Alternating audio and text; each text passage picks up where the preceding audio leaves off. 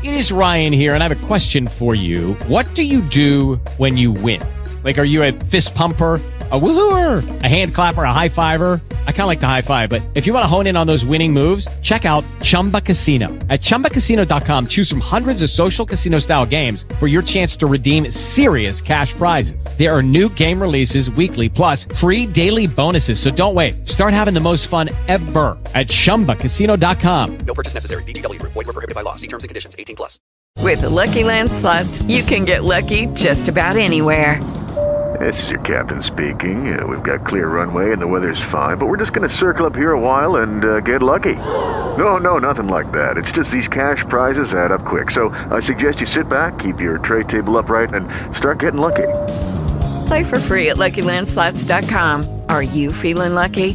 No purchase necessary. Void where prohibited by law. eighteen plus terms and conditions apply. See website for details.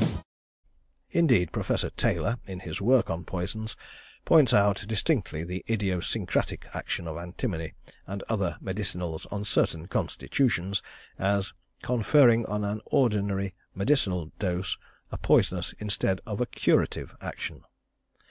I have a copy of his work now before me, in which he says that daily experience teaches us that some persons are more powerfully affected than others by an ordinary dose of opium, arsenic, antimony, and other substances. And again, in considering the probable amount of the fatal dose, he speaks of that ever-varying condition of idiosyncrasy, in which, as it is well known, there is a state of constitution more liable to be affected by antimonal compounds than other individuals apparently in the same conditions as to health, age, et cetera. I did not therefore, nor do I now, consider the sensitiveness of Madame R.'s constitution to that medicine any objection to her life, especially in view of the immense vitality shown by her recovery. With regard to the sleepwalking, I have had no hint from the Baron of such a propensity on the part of Madame R. Certainly it was never suggested that she could have poisoned herself in that way. Indeed, the servant girl admitted the act. The mode of Madame R.'s death does not in any degree shake my confidence in my former opinion, as such an occurrence might have happened, though by no means likely to do so, to any one in the habit of walking in their sleep, a propensity which in Madame R.'s case I had no means of ascertaining. I have been enabled to be thus precise in my statement, from the fact that the interesting nature of the case led me to make a special memorandum of it in my diary, from which the above is taken. I shall therefore have no difficulty in confirming any portion of it upon oath. Item five. Statement of Missus Throgmorton. Missus Throgmorton presents her compliments to Mister R. Henderson, and begs to inform him that the girl Sarah Newman, who is still in her service and continues to give entire satisfaction in every way, came to her about Christmas eighteen fifty-four with a written character from the Baron R., then residing at Bognor, and with whom she had been as housemaid and parlour-maid for some weeks. The character given by the Baron was a most satisfactory one, but on Missus Throgmorton's desiring to know the reason of Sarah Newman's leaving the situation, she was informed by the Baron that it was on account of her having played a foolish trick upon her late mistress by administering an emetic to her without authority, a highly reprehensible proceeding which rendered Missus Throgmorton very much indisposed to receive her into her family. On further correspondence with Sarah Newman's late master, however, Missus Throgmorton received the impression that the fault had, in point of fact, been chiefly on the side of Madame R., though, of course, as a gentleman, impossible to say so directly with respect to his own wife, and Missus Throgmorton therefore agreed to take Sarah Newman on trial, as she appeared truly penitent for her most reprehensible conduct, and has since proved a very valuable servant in every respect. Missus Throgmorton trusts that this information will be satisfactory to Mister Henderson, as he appears interested in Sarah Newman's welfare, in whom Missus Throgmorton herself takes great interest. Cliftonville. Item six. Statement of Mister Andrews. Sir, in reply to your letter of the twenty-fifth ultimo, I beg to inform you that the girl Sarah Newman certainly was in my service at Brighton for a month or two in the summer of eighteen fifty-four, but was discharged, I think, in September of that year for various petty thefts. She was a very interesting girl, and took us in completely, but was accidentally discovered by one of our children, and after full proof of her delinquencies turned away without a character. My own wish was to prosecute her, which indeed I considered almost a duty to others by whom she might hereafter be plundered, but I was persuaded to relinquish my intention by my wife, who had taken a great fancy to her. About two months after her dismissal, a gentleman, who gave some German name, I cannot now remember it, called to inquire our reasons for discharging her, and I then informed him of the whole case. He questioned me pretty closely as to my real opinion of the girl, stating that he was philanthropically disposed, and would give her a chance for reform if there was any likelihood of her availing herself of it. I told him frankly of my opinion, viz. That the girl was a hardened offender, but my wife was very eager that she should have another chance, and I have very little doubt the German gentleman took her. He was, so far as I remember, a stout, good-natured looking man, and he had with him a young lady whom he left in the carriage, and who was, he said, his wife. I think the name you mention, Baron R., is the same name as that given, or at least something like it, but cannot be quite sure. I am, dear sir, faithfully yours, Charles Andrews. P S My wife begs me to ask that, should you know anything of the after-career of her protégée, you will kindly communicate it to us. R. Henderson, Esquire, etc., etc., etc., Clements Inn, W C. Item seven. Statement of Sarah Newman. N B This statement was not obtained without considerable difficulty, and must be taken for whatever it may be worth. The girl was naturally anxious to be secured against the possible consequences of her own admissions, and I only at last succeeded in inducing her to speak out by means of both a promise on the part of Missus Throgmorton not to discharge her, and a threat of police interference if she did not confess the whole truth.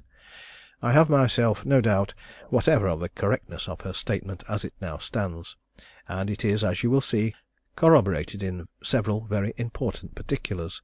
But whether it could be produced before a jury, or, if it were so, what effect it would have upon their minds, are both very doubtful questions.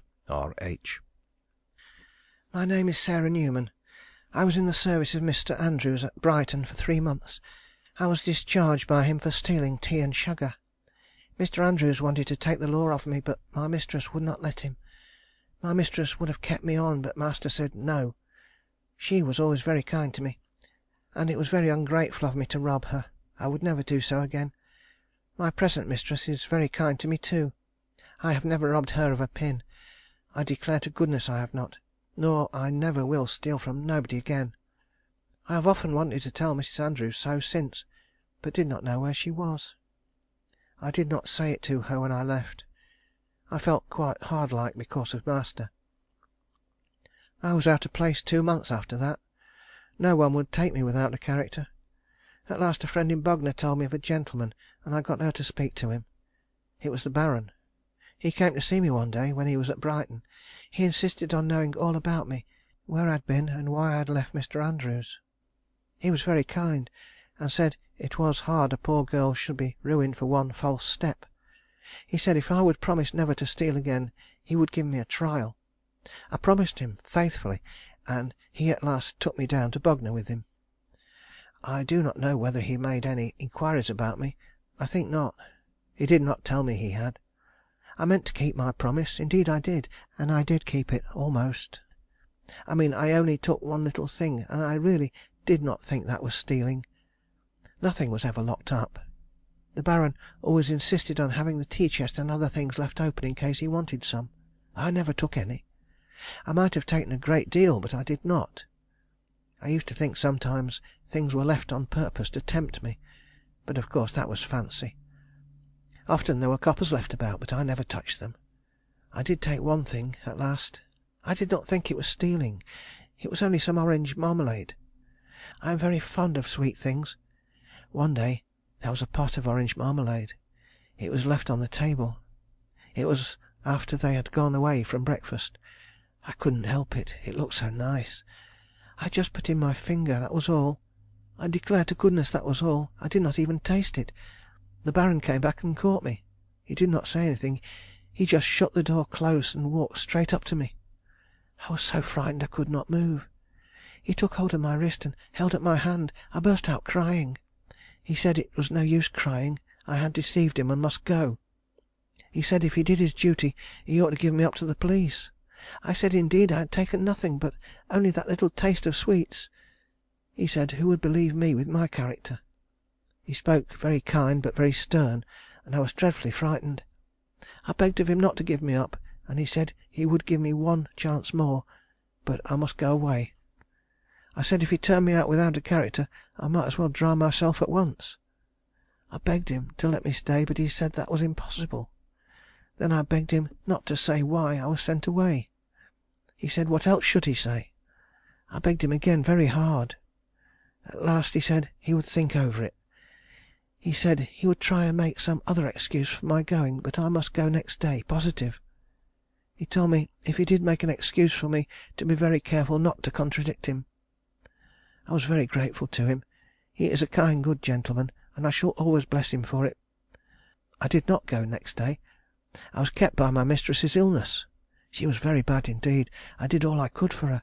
I hoped the Baron had forgotten and would let me stay. He sent for me two or three days afterwards. There was another gentleman with him. It was the doctor. He charged me with having given some stuff to my mistress to make her sick. Of course I denied it. I never gave her anything. I never had any quarrel with her at all. She was always very good-natured to me, but I did not like her much. I don't know why. I think it was because she did not like master. I said I'd given her nothing. No more I had. I never saw the bottle. I don't know what it was. I cannot read at all. I saw master look at me, and he said something about two or three days ago. I knew then that he was making an excuse to send me away. He made signs at me to abide by what he said, and I did abide by it. The other gentleman was very hard, but of course he did not know. What the Baron said was given as a reason for my going away. That was all. The real reason was my taking the marmalade. If you ask the Baron, he'll tell you so. I hope you'll tell him how grateful I am for his kindness to me. End of section four.